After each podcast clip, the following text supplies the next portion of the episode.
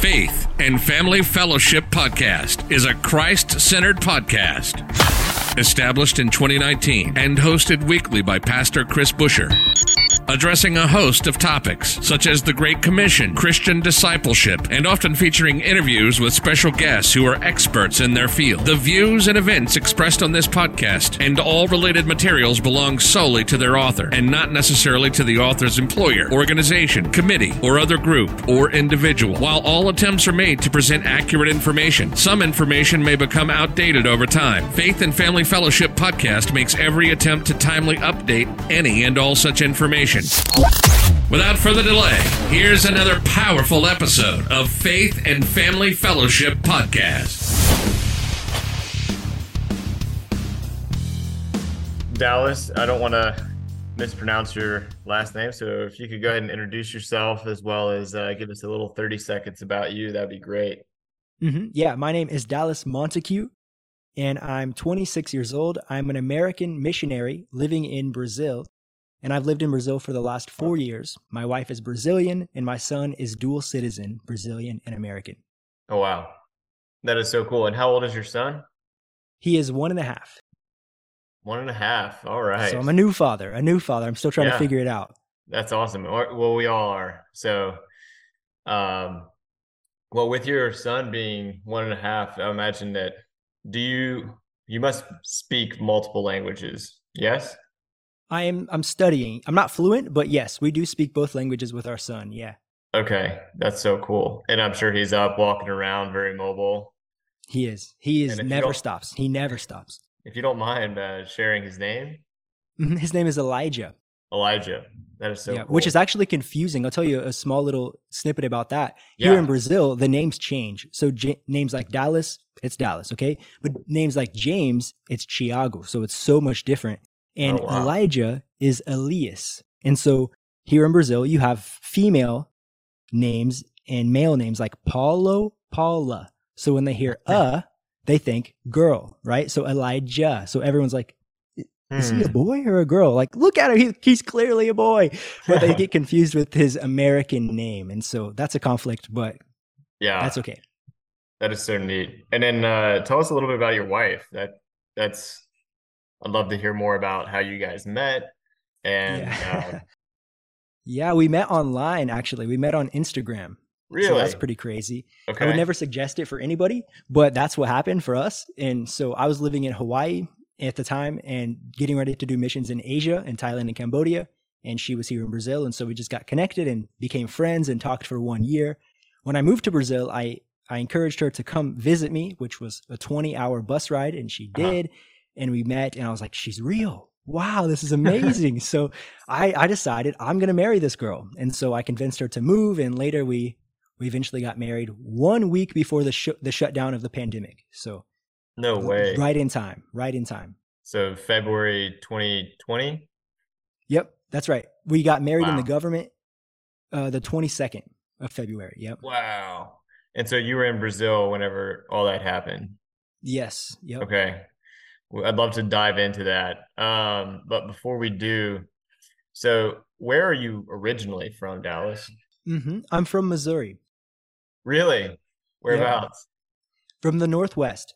So okay. like two hours from Kansas City, two hours from Des Moines, Iowa, and two hours from, um, from, what's the other?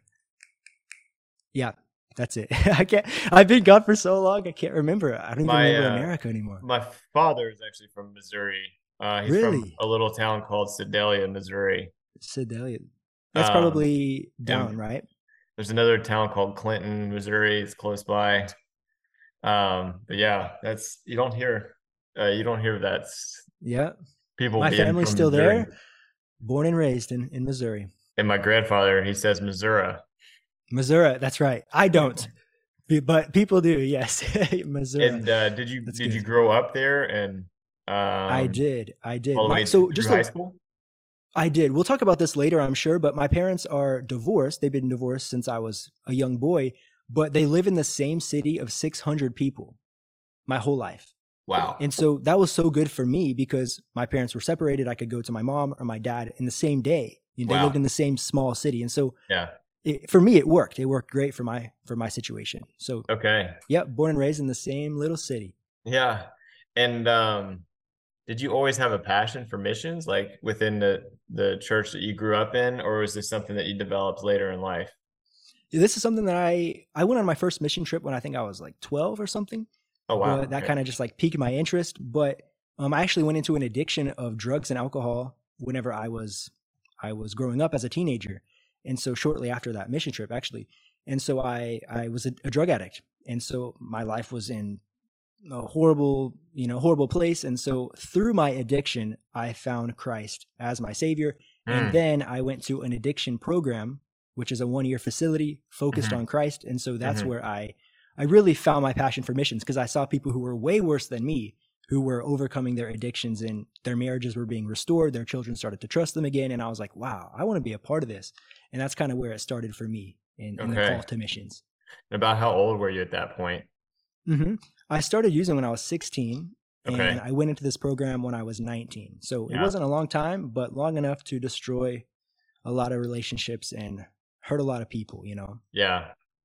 And then this is all when you were in Missouri too, yeah. Mm-hmm. Yep. Wow. Yeah, diving right in here. Well, let's lighten things up just a little bit, and then I'm sure we'll circle back um, to some of those topics because you're certainly not alone um, in addiction and other issues that plague us. Um, you know, pre fatherhood, during fatherhood. Um, but let's lighten things up here just a little bit. And I want to ask you uh, a question as to what you think your wife would say when asked, What makes your husband an inspirational father? Oof. That's a good one. I'm going to have to say, first off, that I am a calm person. I like peace in the home. I like calm. I don't like to overreact, right? I like to just be calm. And I think that that plays a role in me being a father and me being a husband. Other than that, she knows I take great pride in providing for our family financially. I try to work yeah. to provide for our family. And I think she would say those two things if I had to yeah. guess. Awesome. So calm and then a huge drive to provide. I like it. All right. Well, guys, stay tuned because we'll find out at the very end uh, what she had to say.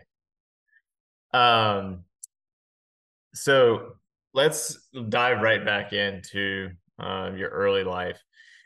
So you dealt with some addiction issues and uh, you went into this facility where you came back to Christ and then uh, dealt with those addictions and were called into the mission field. Um, was there anybody that was very that that God sent to be very instrumental in that process that has really been a leader or a mentor to you to get you to where you are today? One of my grandmas, she she always had devotionals with me even when I mm. was in my addiction, she would call me over and be like, Dallas, we gotta we gotta read the Bible today. I'm like, Grandma, I'm gonna go use drugs, but okay, let's do it. And so she would always. Wait, you would be that candid yeah, with her? Really? Yeah, yeah, oh, yeah. Oh wow. She no, no, I wouldn't tell her that. No, oh, okay. sorry, I, mis- I misunderstood you. No, no, no, I wouldn't tell her. I was, I was very, I thought I was very good at living a, a secret life, right? I was oh. kind of one of those guys. I was trying to be who I needed to be in the moment. Yeah. Right? So I would happily go over to my grandma's house. All right, grandma, let's let's read the Bible, let's do this. But I knew I was going to go do that the same day, right? Yeah. To put context there. And so she always just poured into me, you know, and she always saw the best in me and she always said, You're gonna be somebody special one day, God's gonna use you, things like this, you know, that I really believe that she was speaking the truth, but I just didn't know it at the time. Mm. So I'd have to say my grandma. Yeah. Okay. And then um tell us about like I'm sure she understood at some point that you were abusing uh, and that especially once you had to go into the facility where I, it sounds like you clean things up. What was that like for you having just heard knowing about this hard part of your life? Was it a relief because you didn't have to hide things anymore or was it something that you were embarrassed ashamed of I was definitely embarrassed and ashamed of it because my parents, fa- like my family and everybody around my community, found out that I was using because of my criminal background. I, I got in trouble with the police. And so it Oh, was no. literally in the newspaper, like Dallas, blah, blah, blah. And I was like, oh no, I was so ashamed in that moment. And it didn't stop there. You know, things, got, of course, got worse and it happened again and again. But it was, I was ashamed for, for a while about this secret life had been found out, you know? Yeah. Since then, have you have you developed um kind of like a mission statement or a mantra, an ethos that you now live every day by? Wow. I think that this actually, I think I decided this a couple months ago of what this is for myself and for what I want to establish in my family. And it's seek the kingdom Seek the kingdom of. God, Okay. teach the kingdom of God Okay. to my children, and live the kingdom of God. Like those are the three things that just I want to I want to seek God, I want to teach my children and my wife, and I want to live it. Those are the three things that I just have to establish my family. Okay. I like that. Seek, teach, live. I feel like that's a really cool framework for not only uh one's walk with God, but this could be uh understanding in a lot of different capacities. You know, it could be um, you know, seek knowledge for you know, XYZ topic when it comes to, you know, raising your children. Um, and then teach it and then live it right? So seek teach live. It's um that's very applicable to a lot of different areas of life. I really like that. Um and i as you know i'm in aviation and that's very much how the aviation structure in the united states is built right? So you learn how to do it right? And then the next step in the progression is to then teach it. Um and then once you've taught enough people it just becomes so ingrained in the, in you that like you just live it day in and day out. Um so that is really cool. So seek the kingdom teach the kingdom and Mhm. uh live the Live the kingdom, kingdom. right Yeah. i love it Yeah. that's awesome Wow, I haven't thought about that in months, but I did write that down in my notebook. Like, this is what I want to have for my family. So thanks for bringing it back too. Yeah, absolutely. gotta no, I that. love that. Um, so that being said, me being a new father as well, my kids are a little bit younger than yours. Um, not by much, but a little bit. And you have twins, right? You I have do. twins. yeah. Kudos boy- to you. Thank you. Kudos you. to you. Thank you. I can't imagine it any other way now. Um, but uh, you know, each person has just, just a question for myself: Does do run do twins run in your family? Is this My wife, bound to happen? yeah, it your does. wife's family? Yeah, deep. Uh, so my wife's mother is a twin, and then my wife's brother and sister are twins. Wow, wow. So, so I thought the same thing because my wife's mother's a twin too, and Oh, my boy. I have twin uncles, and so I'm like, we're doomed to have twins. But Doomed. I don't know God would, only uh, use that. God only gives you what you can but handle. So I'm sure the next one they'll be twins. I'm, I'm If sure. you meet somebody with triplets, then you could say doomed. Doomed, yeah, yeah. Um, but yeah. So, what do you hope that other men can take from this conversation that we're getting ready to have, um, and then be able to apply into their own lives? I would say that as men, we take great pride in providing financially for our families. But something that I'm learning this year is you can't just focus on providing financially. You have to provide spiritually, mm. emotionally, physically, all of these different areas that really make up the home. And so I'm learning that hardcore right now. And I'm struggling and I'm working on it. But I'm really trying to make those other things a priority, not just providing financially. Absolutely. And so I hope that that's what people people re- can at least hear that today and think about that how they're Right. providing for their family.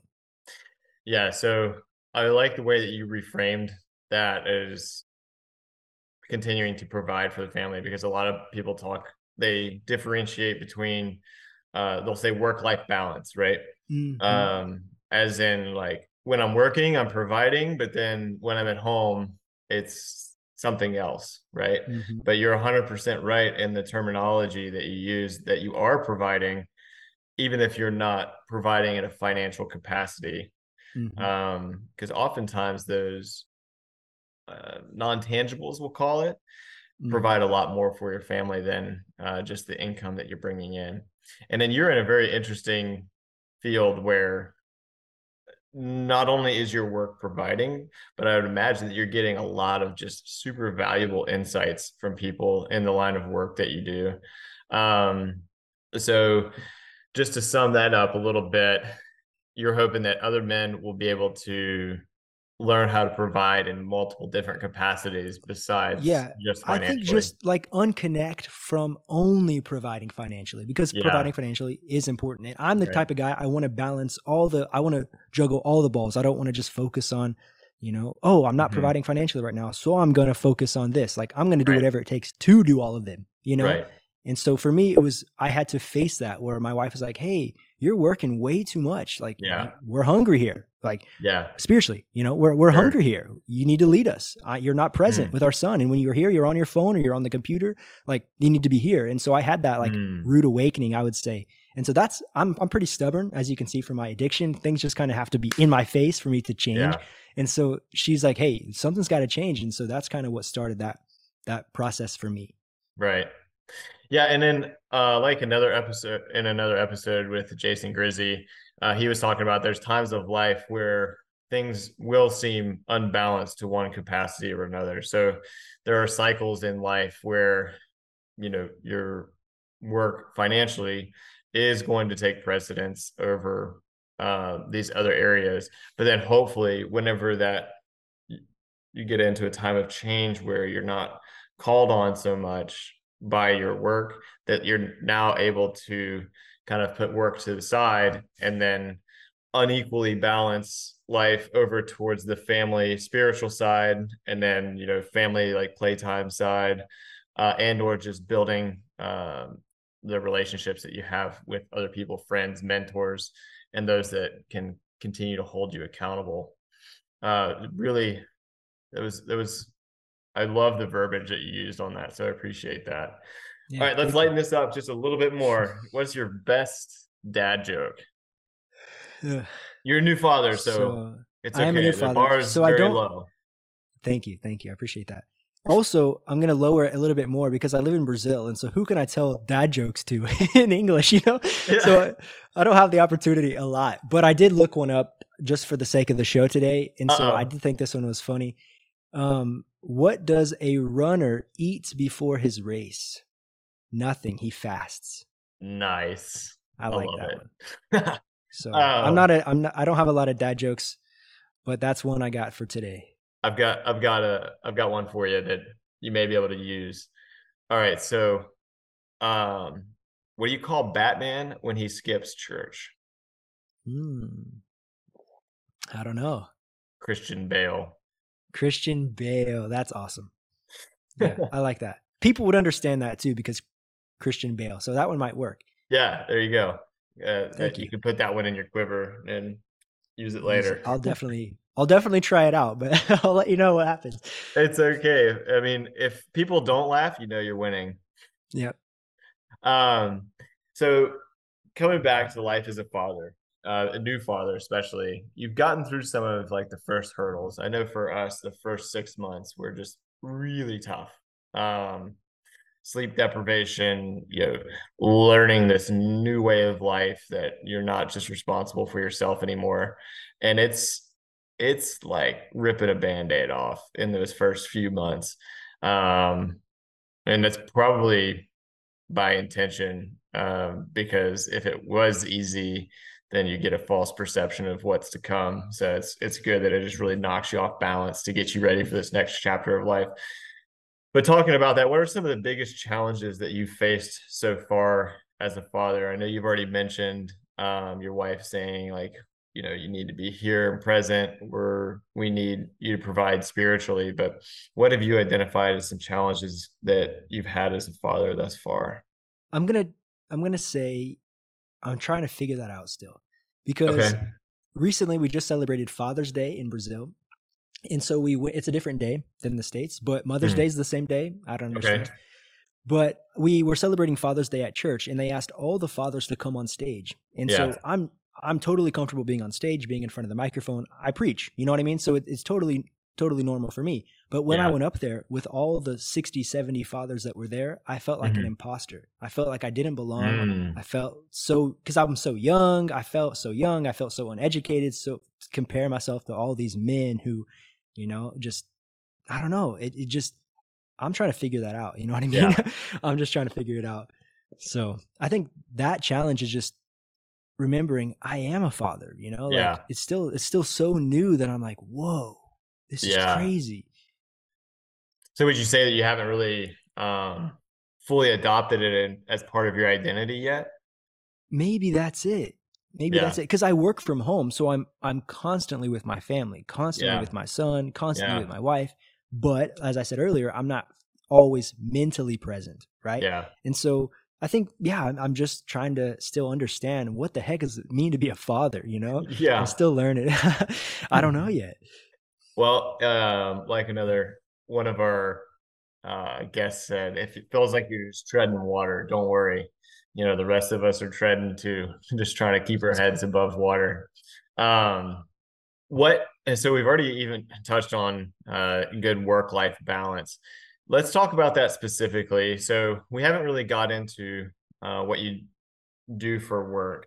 So tell us a little bit about what you're doing now, both um, as a missionary um, and then as well as the other sources of revenue you're bringing in as far as financially, like what you're doing.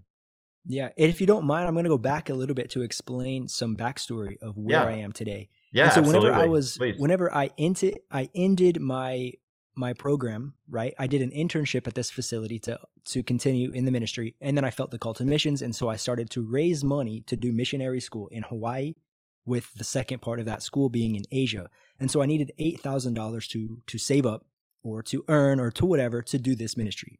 And so on my ministry budget, on my ministry salary, I wasn't going to make it. So I started preaching in churches around my, my area and tell them my testimony of how God changed my life.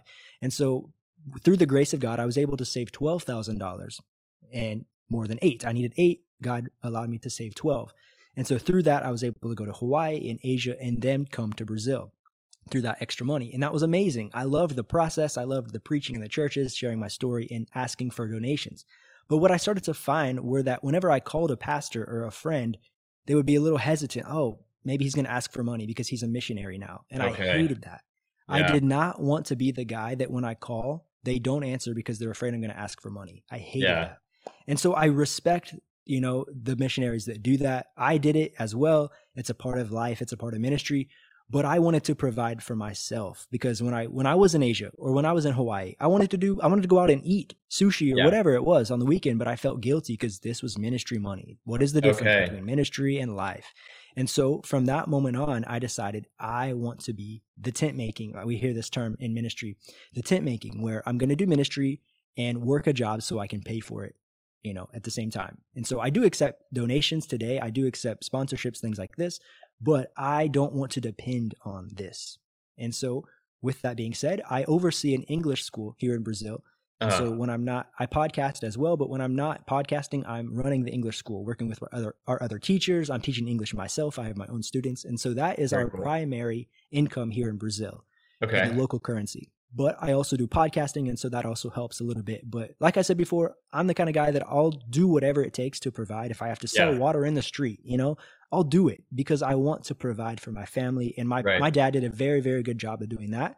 And so I always just, for me, what it means to be a man is to provide. Like that just right. was built into me. And so I really Absolutely. wanted to do that for my family. That's really cool. And when you talk about doing the podcast, you have your own. Um, so if you would like, let us know what that is. And then I'd love to link that up so people can follow you as well if they found some inspiration yeah. from our conversation so, here.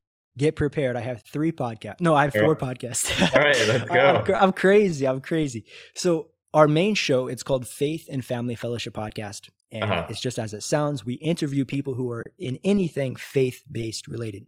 this is ministries, pastors, Christian products, Christian books, Christian music, anything. We are okay. interviewing people. And so I love the show. We record probably two or three times per week. Yeah. And so that's Faith and Family Fellowship. I have a second podcast, which is called My Life Now, which is not directly towards the Christian audience, but it's more yeah. Book lovers and author based. And so if anyone has a book, we interview them in a way to to put that out there as well. We have a, a, podcast with our school, our English school, that we interview students and we yeah. things like that to put the put the English out. And then we just started a new podcast this week, my wife and I, called Mornings with the Monticues. And so we are doing daily devotionals every single day before our son wakes up. Many times he he interrupts, but it is what it is. And this has been a fun. It's been one week so far, and it's been so so cool. And we're excited what God is doing with this podcast. So that's awesome. That's it. Lots of stuff going on. Yeah, and then on top of that, you're also helping other individuals like myself um, start their start, promote, and edit all that with the mm. podcasting. Yep. Podcasting is definitely a passion for me. I love to podcast. I'm I'm doing I'm doing it every single day. I do it every yeah. day. So I love it. That's awesome. And um I bet you've made some like really cool connections just because of being involved with all of that. Is it is this something that you just gained a little bit of an interest into and then um it just developed into what it is now or was there somebody like hey you should really do this mm my pastor actually he has a similar story as me. He went through the same addiction facility. He lived in brazil for eight years married a brazilian too. And so he he also started the english school that i'm managing today.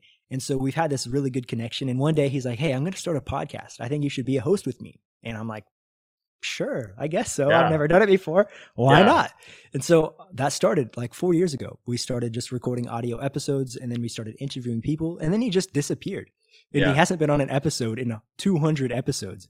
Oh and boy! So I don't know. I don't know what's going on. I'm just the host now, and so okay. that's how it started. But I wow, definitely have way more passion than him. I think. Is that the uh it's uh family faith, faith family and family fellowship. fellowship? Yes. Okay. Awesome. And so hundreds of episodes. It sounds like. Yeah, we have two over 250. We pushed over 250. That's a lot. That's great. Yeah. And then they're how long are they typically? about 45 minutes typically. That's awesome. Um, what are some lessons that you've learned from either your work as a missionary or in podcasting that you've now applied as a father or as a husband? I think we have to be very intentional of the words that we say. Like I'm I'm very intentional of what I say to my wife what I say to my son. And I think that's what I've learned from podcasting and through ministry is that people are listening. And so yeah. what I say, I have to be very cautious, not careful because sometimes you have to say things that people don't agree with, but you have to be cautious of the way that you say things or the way that right. you present something right. to people. Interesting.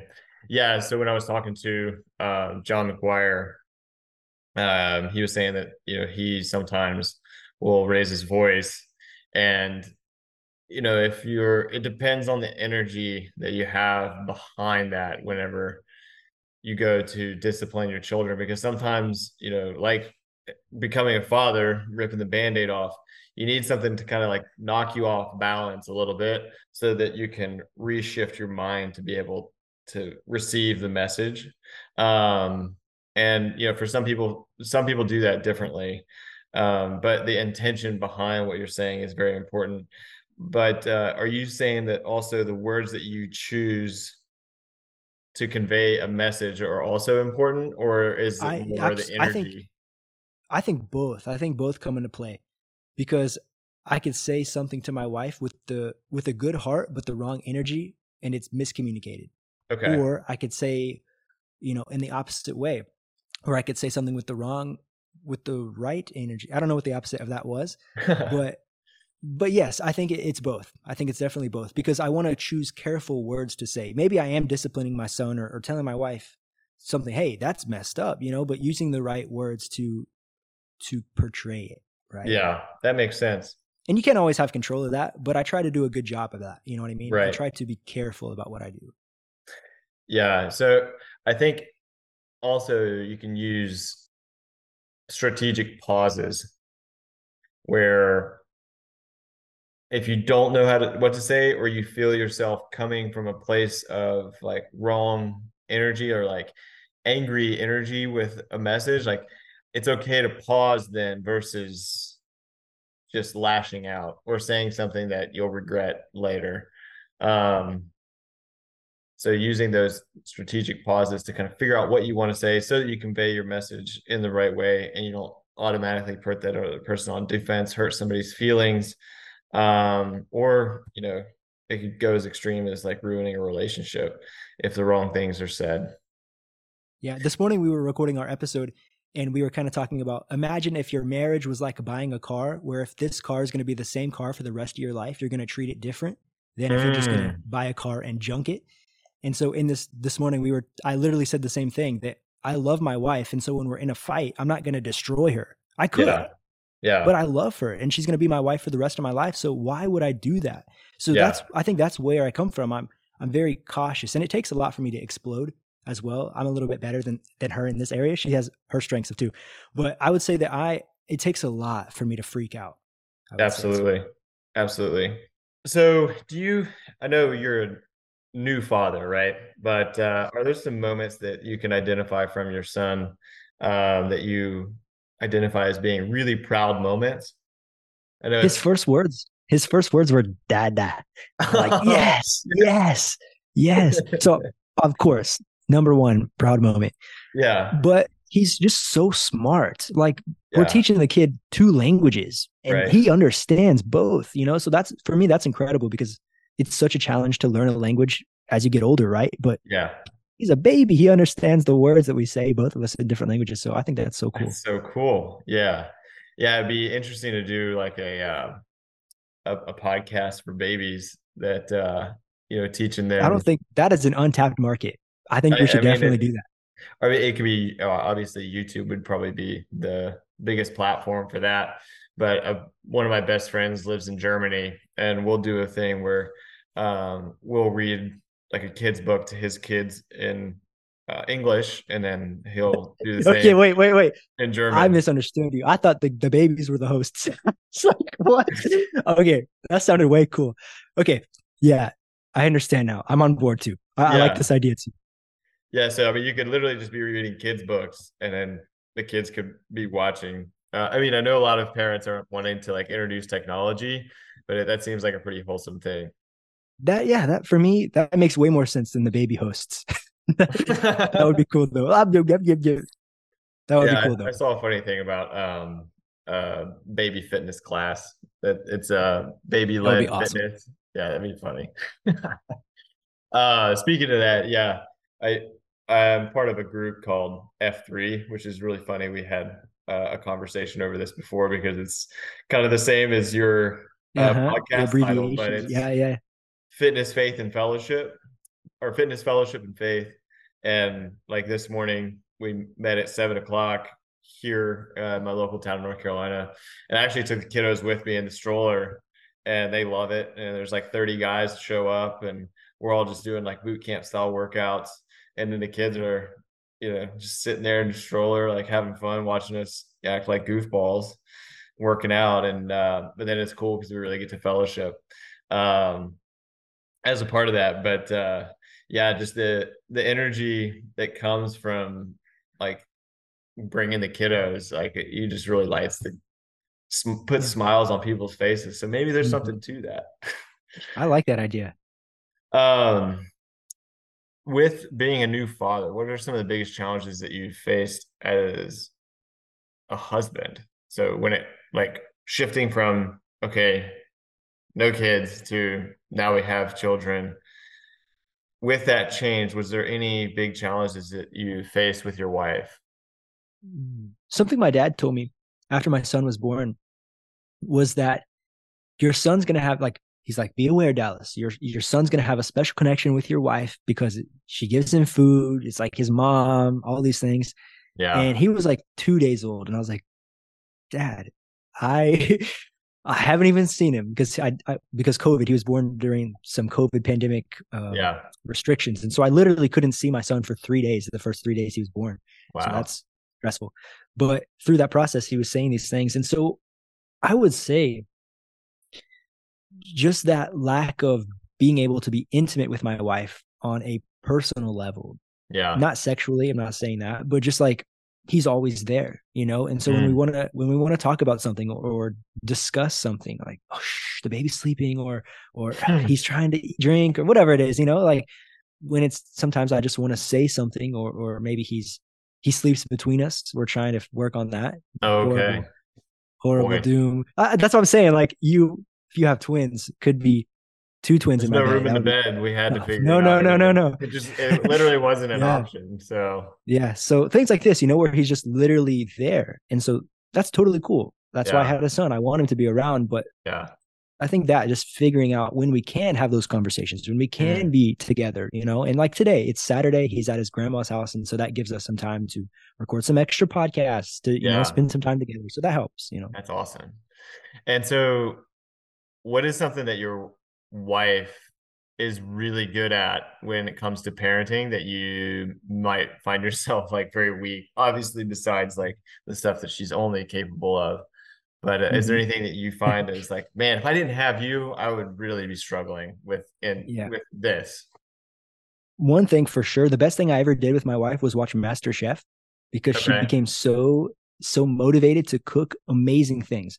And so she takes she takes great pride in what she provides us for food. And so she's not going to feed us something with a bunch of sugar. She literally Sure. stopped buying sugar eight months ago and hasn't bought sugar since.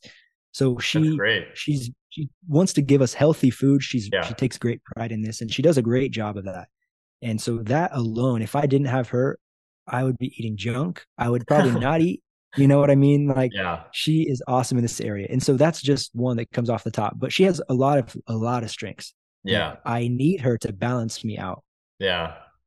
That's interesting. So yeah, nutrition is a really big one for my wife and I, especially with the kids. And you know, feeding them like really wholesome, healthy food. Mhm. Um so that's that's that's cool that we're not alone in that. And then it's hard to too, to touch on that also, if I can, Yeah. my my wife, she's the type of person like we never ever bought baby food, not once. yeah. And so she she never has like she she's very very careful about that. Yeah. So she always gave him these healthy foods from from birth. You know. hmm Yeah, we would always like in the very beginning when they were introducing him to solids, you know, just puree like steamed sweet Mhm. potatoes and then you know puree them up in the blender and instead of you know buying um baby foods.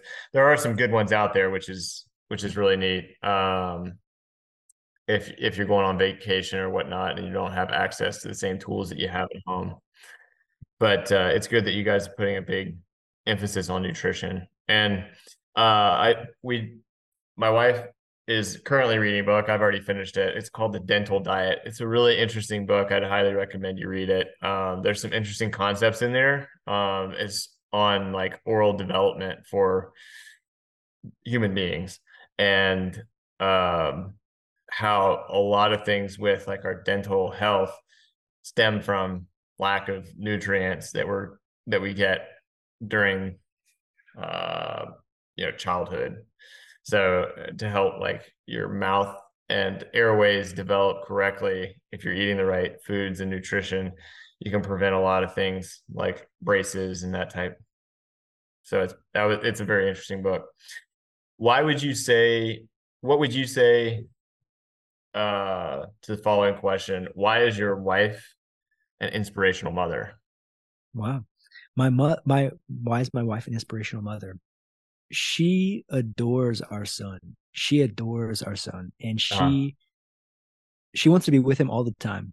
Like from my American mindset and her Brazilian mindset, we we have so many differences but so many similarities.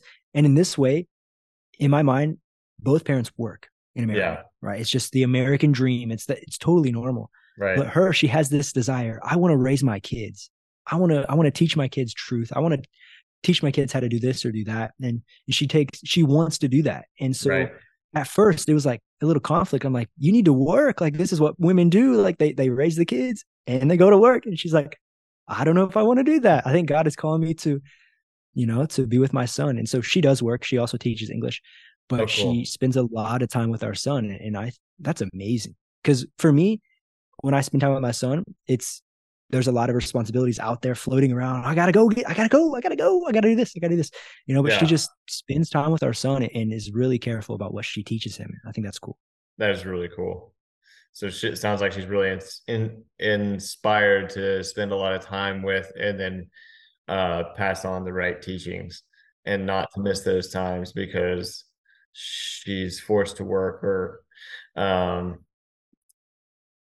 you know has other obligations that's awesome to to hear that. Uh what do you think that you excel at as far as being a husband? What do i excel at as being a husband? Making my family laugh. All right i don't have i don't have dad jokes but not yet. I don't have not not yet but I'm really intentional about making my family have fun. Like okay. maybe I'm working all day, but if I have five minutes break, I go down and make my son laugh. That's my goal. Yeah. You know, make my wife laugh. That's I take these little moments so precious, and I want to make my son smile and make him laugh, or mm-hmm. my wife too. You know. And it's cool that it's. It sounds like you've really started your journey as a father and a husband from a really good place, and you have a good mindset as to like where you came from and so mistakes to avoid and it sounds like you're very intentional on it and pretty much everything that you do in life and you know letting god kind of work through you um and being a witness to your family and it's it's cool that you have this long-term vision that you always want to be in missions as well as like obviously a super devoted father. So I'm excited to see where this goes, and hopefully we can we can do more of these and just kind of track your progress along the way and hold each other accountable. Um, is your son able to like identify your all's relationship yet? Can is can you see any responses from him when like you give your wife a hug um, or is it still a little bit soon for that? Yeah, he he mimics us a lot. So he okay. he notices like a hug or a kiss or yeah, you know, sitting together on the couch. He sees things like this. Yeah, that's cool. Yeah, because I think it's also he has that advantage because we're always together. We yeah. we all work from home, so we're always together, and so I think he sees us together a lot. Can that be challenging to where it feels like you don't have your own space, or you pretty intentional about making sure you're not in each other's space all the time. That hasn't been a conflict. You know, okay. that sounds strange, but we I, I, haven't had that moment very many times where I'm like, man, I gotta get out of here. I don't I don't have that often because I think because I am working in my office, you know, or sometimes downstairs with my family, but I, I feel like I have that time away even though I'm home, if that makes okay. sense. But I I don't really have that need like I need to get out of here. Yeah. For me it's it's okay. I enjoy to be around. So most of your work happens from inside the home. Is, is that correct? Yes, yes. Okay. From working standpoint, but ministry as far as missions are concerned. Yeah, missions that that is definitely in the church, and so that's another thing that whenever I was in Asia, we were doing ministry in the streets and mm-hmm. in Hawaii as well. And then when I came to Brazil, it was in the church primarily. And so I actually fought with God for a while about this. Like, I'm not even fulfilling my role as a missionary. I'm in the hmm. church. God, there's lost people out there. What am I doing? Hmm. and so he helped me understand that even though people come to church, they're still not saved. Some people aren't saved. Some people oh, never made that decision. And so I understood the call inside the church, and God has really, really opened doors cross denominations where I don't have to just stick inside of one. I've been in so many different denominations here in Brazil. And so right. we, we have that call, I would say, as like a traveling pastor, you could say in a small way, where we go church to church and to bring a word that we're invited to come and to do that. So it's it's that has been the primary ministry for the last couple years, and we do ministry together, hundred mm. percent. So I'm preaching in English, she's translating in Portuguese, and so we're able to do ministry together. I love this. That's really great. And is there anything that you find extremely challenging about the environment that you live in? It's not America. biggest biggest one the cultural differences there's not a lot of cultural differences compared to the states in brazil as there were in asia asia was just like an upside down world but it's for me the things in brazil one thing that's super weird in america we like have our, our distance and we have these these like understandings of like hey you're too close you know and people yeah. back away you hmm. know in in America we shake hands. In Brazil, they're um, um, you know all these hugs and kisses and stuff. And ah, ah, back up, you know. For me, that's a little strange. Or when someone okay. does this to your when you to your wife, you know, they come up, oh, mwah, mwah, haven't seen you in so long. I'm like, what are you doing? You know, but it's totally, yeah. totally culture, totally culture. It's normal. Yeah. Interesting. What about as far as just like day to day, as far as like food? Um, you know, is it pretty normal? Like there's it's pretty normal market. Pretty normal here in Brazil compared to the states. Um, I would say Brazil is identical to the states. It's just five years delayed. I mm. would say that. Okay. And so the things, the advancement that you see in, in America, we'll experience this in several years from now. Yeah. But food, I think the Brazilian food is one of the best in the world okay. because it's just their barbecue. They don't put sauce on it. They don't barbecue sauce their food, just salt. And mm. they cook mm. it on a fire. And cool. holy cow, I'm like, how does this taste good? It, it, it's amazing. It's but in America, we, I think like, it's just meat, this? salt, and fire. It's so easy, but it's so amazing. Yeah, that does sound really good right now. And um, we eat rice and beans twice a day. So if that helps you understand, we eat rice and beans twice a day. Okay. Um, so what is that? Breakfast and lunch or lunch and dinner? Okay. Um, with like some type of meat or some type of vegetable as well. But rice and beans are like a, the Brazilian staple. staple. Yeah. Yeah. What um like black beans, white rice? Yep. That's it. All right. It's like Chipotle 24 7. That's it's amazing. It's amazing. but when I lived in Asia, it was only white rice. Yeah. And so it was just it was hard to live in Asia, not just because of that, but also I ate a dog in in Asia as well, a, sh- a barbecue of a dog, a real oh, dog. wow. And beetles and scorpions and crazy stuff. Asia is just different, you know. I can hear my dog different my dog shifting. yeah, everyone says something like, oh, "Don't don't come to my house because I'm gonna have to hide my dog." You know, like come on. People yeah. are hungry. You know, people yeah. are hungry. That's that's different. My my dog would bring a whole new level to the word cottonmouth. Yeah. yes, that's funny. That's funny. Um, so you talked a little bit about your dad, and uh, it sounds like you have a really good relationship now, and you're able to talk to him pretty open and freely, and uh, he's able to give you counsel. Is that, am I identifying that correctly? Yeah, I would say it wasn't always that case. Yes. But it's definitely the case now. Right. Uh, what are some lessons that you really attribute to your father and then you hope to pass on to your son? And these can be lessons that you learn because of things that he did or because of things that he didn't do or things that he did that were you'll say like I'll never repeat that. Uh-huh. About my dad. So as I was growing up, as I said, my parents were divorced. So I kind of had like two homes, right? right? Growing up, two different types of homes. And so in my dad's house, he would always discipline me in in different ways than mm-hmm. my mom did.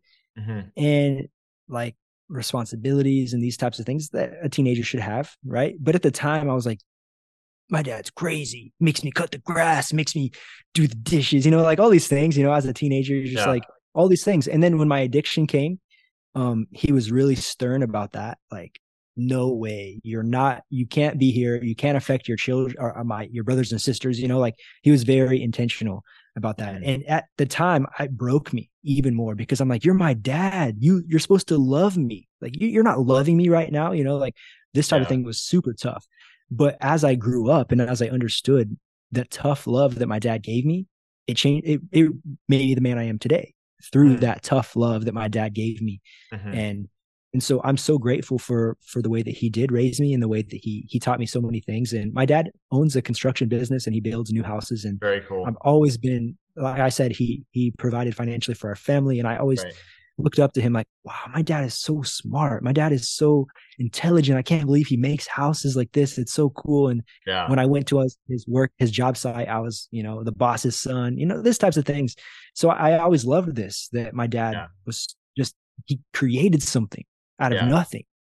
And I love that. And so even in my way, I'm, I don't have that building intelligence that my dad has, but I adopted that same principle to do whatever it takes to provide for my family through his like he he always worked hard and I, I thought that was yeah. awesome. I look up to that huge a lot. Work ethic and yeah, and then you hope, and I've already just in my short experience from knowing you, like I know you're gonna pass that down to your son. Um, just because it's sound it's very ingrained and you'll make sure that it that he's able to see you working, providing, and that he'll understand those concepts from a really young, early age. Um, what are you currently most grateful for? Right now, I have to say my new podcast with my wife. Okay. Because it's it's a new challenge that we've taken on, recording yeah. a podcast every day. That's it's a lot. a lot. of work. It's a lot of dedication. Video? But video. Perfect. yeah. Video. But I would say just one week doing it, I feel spiritually stronger. You know, okay. like it's not anything special. We're just doing devotionals together. You know, we're, we're yeah. working through this devotional Bible that my dad gave me during our mar- during our wedding, and uh-huh. so it has a devotional every day, and we're just working through it. And so it's super super cool, but it's so uh-huh. simple. But I feel yeah. so strong after it, and I feel so yeah. purposeful every day. Start my day with that. You know, it's so good, so good. That is great. So, uh, your devotional podcast, and then it also is like because you're doing it in podcast format, I imagine there that in and of itself, you've made a commitment to those who are following that. Hey, I'm going to do this daily, so it makes it harder to stop. Yeah, it does. You have accountability to people, mm-hmm. uh, and then your wife is a part of that. So as a result, like you all get to spend really good quality time together. Mm-hmm. It's really, yep. I like how you did that. Um, well, what do you hope that you can improve on as a father moving forward? Mm-hmm. We talked about this many times that work life balance, just trying to be, when I'm present, be present emotionally. Mm-hmm. And that's, I think, my biggest problem right now is because I, I have put a lot of responsibilities on my, on myself. And so just trying to, no, your problem is not my problem, you know, and mm-hmm. I've really, I, I make every person's problem my problem when I'm working. And so just realizing, hey, your problem is not my problem. Today it's Saturday. I'll see you Monday, you know, trying to just make those spaces where right. Right. I'm physically, emotionally with my family. I like that. And has there been a time yet? I know as missionaries. And, of course, that's that is work based, not ministry based. ministry based. If it's Saturday and, and I get a call, I'll go. And that's different. So I want to clarify. Right.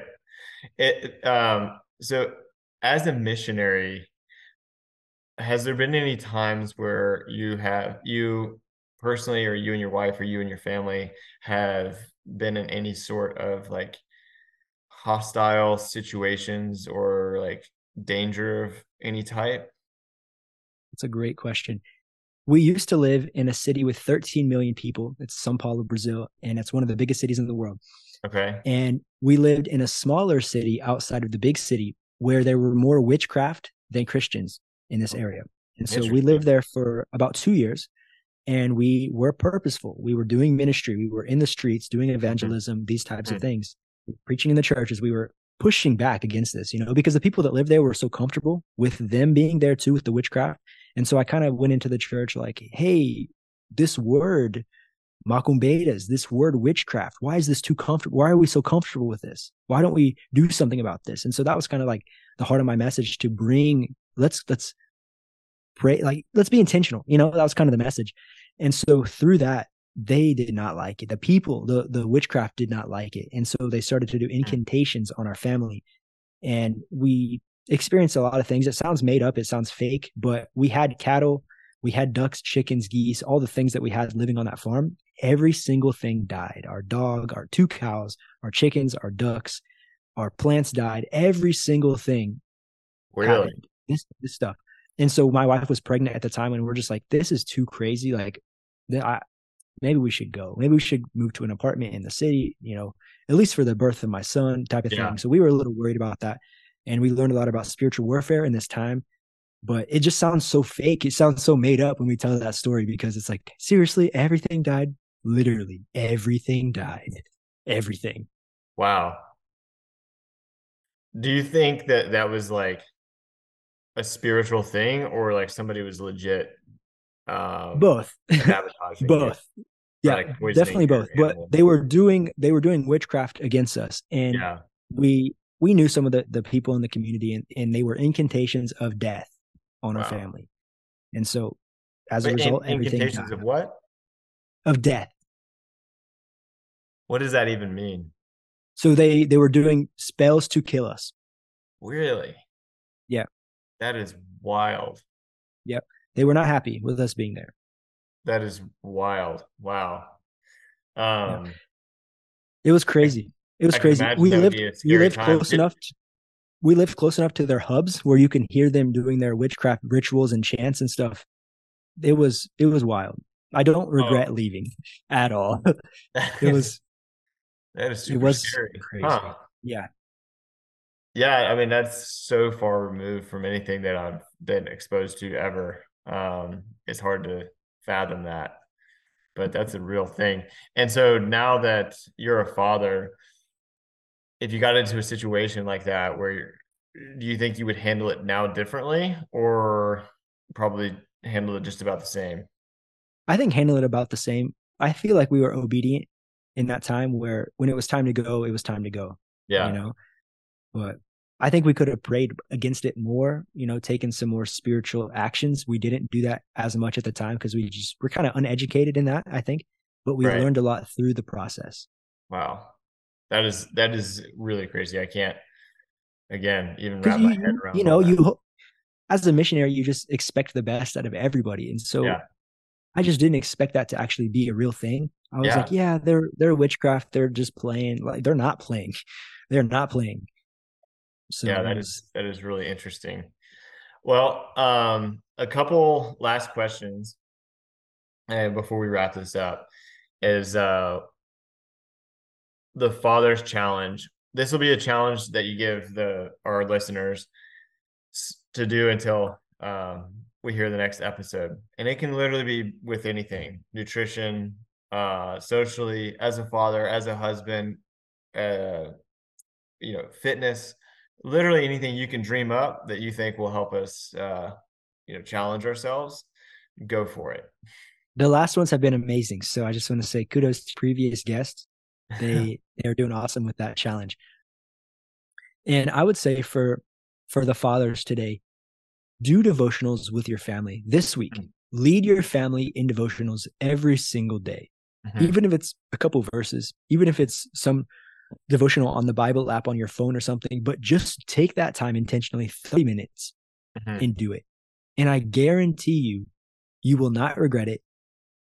And if you allow it, it can be a habit in your life and in your family. Okay. And so that's my challenge for you. Do devotions at least devotions once. with your family every yeah, day. with your family, wife. It doesn't kids. have to be long. Maybe like three minutes. No, no, simple, short just read something you know just make that intentional time. And your if you're if you don't have this habit your your wife might be like the heck are you doing? But it'll benefit your family you know what i mean? It'll it's so worth it. Every Absolutely. time i do it it's unrepented time that i spend with my family doing that's that. so cool. Yeah i like that word unrepented time. Um is there any way that we can serve you issues that you're dealing with. I know the pastor's kid thing. I want to get a couple people on here to dive into. Yeah, that. I would. So I listen to every episode that you post. So please, please get them on the show, and I'll be very happy to hear their their response. Awesome. Yeah. Is there any other ways that we can serve you? Be praying for. Um, this I think this new podcast. I would ask for that. Oh wow, something else. So two things, if I can add two. Yeah, go for it. Um, the podcast that my wife and I just started, I think just we we have we really believe that this is something special. It's not yeah. just something that we have decided to do. It's something that we feel called to do. Mm-hmm. And I just I really believe that if we share the gospel, people will be set free. And so that's the goal. That's why we're doing it. We're not doing it for views or for whatever, but we're doing it just for people to be set free. And so pray for that to to take the impact that it needs to have on the right people Secondly, my wife is in the process of getting her immigrant visa to move to America. Okay. And we have been we filed this one year ago, last uh-huh. September, and we have been waiting. Okay. Waiting, waiting. And so we don't know when. There's no timeline. It literally says on the government site, I'm sorry, it's taking longer than expected. Oh boy. So we just have no expectations at all. So yeah. if you could just pray for that situation, that would be awesome. Sure. Uh, absolutely. And is there a way that um, if anybody would like to get in touch with you after this, uh, that that you would would prefer, whether that be social media, email, phone, WhatsApp? Yeah, they can find Morse me on code. Instagram. Morse code. definitely smoke signal, please. That would be would be awesome. Perfect. Uh, Instagram. My Instagram is Dallas Monticue. Just this at Dallas Monticue. Easy, easy enough. And then I almost forgot, but uh, we need to read something that your wife wrote. Oof. As to why she believes that you are an inspirational father. You ready? I'm ready. All right. Uh, and this is what she said. She said, I see Dallas as a loving father, a sweet father, very playful. I would say that he loves to bring joy, fun, and peace into our home and for our son. He loves to make our son laugh. It's so easy for him to do that. He loves to guide our son into God's path, even from a young age, by praying for him and with him. And he is a very present father. What? I love that. How cool is that? That's, That's so cool. cool. You're making an impact on your family, and uh, that right there just that shows it. Well, thank you so much for coming on today and uh, being so generous with your time. I hope that you're able to make the most of the rest of your weekend, and uh, I'm excited to see uh, this one go live. Yeah, Wesley, thank you so much. It's been such a pleasure, and I hope to have you on our podcast in the near future. Absolutely, I'd love to. All right, Dallas, thank you so much. You've just listened to the Faith and Family Fellowship podcast with your host, Pastor Chris Buscher. Faith and Family Fellowship podcast was recorded live in studio with final editing made before uploading. Subscribe today to Faith and Family Fellowship podcast on iTunes or Google Play. For more fantastic daily content, visit Pastor Chris Buscher online via Facebook, YouTube, and Instagram. Don't miss the next episode on Faith and Family Fellowship podcast.